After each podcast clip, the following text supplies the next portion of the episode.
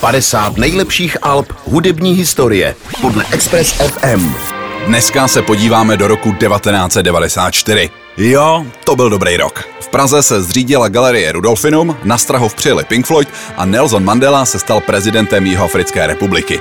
Mimochodem se také narodil Justin Bieber, i když ten asi nikdy žádné přelomové album nevydá. Ale v roce 94 to zvládla britská parta Blair, která vydává svoji třetí desku Park Life. Na začátku 90. let se Blair rozhodli, že vyhlásí válku americkému roku, hlavně pak žánru grunge, a tak vydali desku Modern Life is Rubbish. Ta sice měla kladné recenze, ale nezaznamenala komerční úspěch, který se od ní čekal. A parta kolem Damona Albarna a Grahama Coxna se díky tomu dostala do velkých dluhů, ze kterých se mohla dostat jen vydáním nové úspěšné desky.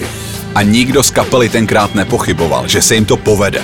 Například už v roce 1990, tedy rok předtím, než Blair vydali své vůbec první album, tak jejich zpěvák Damon Albarn řekl Naše třetí album nás zapíše do historie jako klíčovou britskou kapelu 90. let. Mám v plánu ho napsat v roce 1994.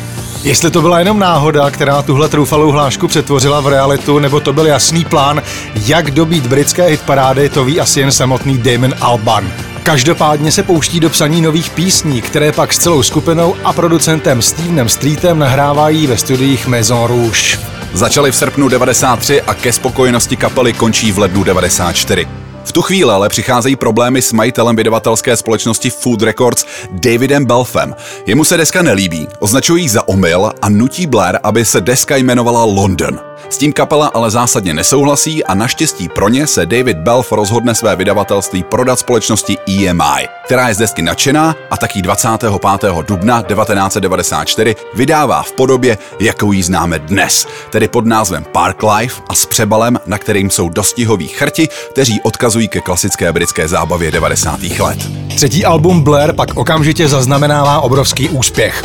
Například v magazínu Rolling Stone tehdy napsali, že se jedná o jednu z nejlepších desek roku a že Blair dělají britský rok díky svojí drzosti a důvtipu opět tak oslnivým, jak vždy býval.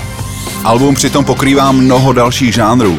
Single Girls and Boys je ovlivněn synthpopem, v písni The Debt Collector slyšíme Valčíkovou mezihru a třeba Bank Holidays je zase čistý punk rock. A například samotný Damon Albarn o desce řekl, pro mě je Park Life něco jako volně propojené koncepční album, zahrnující nejrůznější příběhy. Je to jako cestování nějakého mystického týpka, který s pivem v ruce sleduje vše, co se ve světě děje a komentuje to. Skupina Blair díky desce Park Life upevnila postavení Britpopu a pomohla tak britské alternativní scéně, aby se stala mainstreamem. A také odstartovali obrovskou rivalitu s jinou britpopovou partou, a to si s týmy Oasis, ale o těch si povíme možná někdy později. Blair a jejich Park Life je jednou z nejdůležitějších britských desek 90. let a určitě jednou z nejlepších desek vůbec. A v našem žebříčku 50 nejlepších alb všech dob za Express FM zaujímá 44. místo.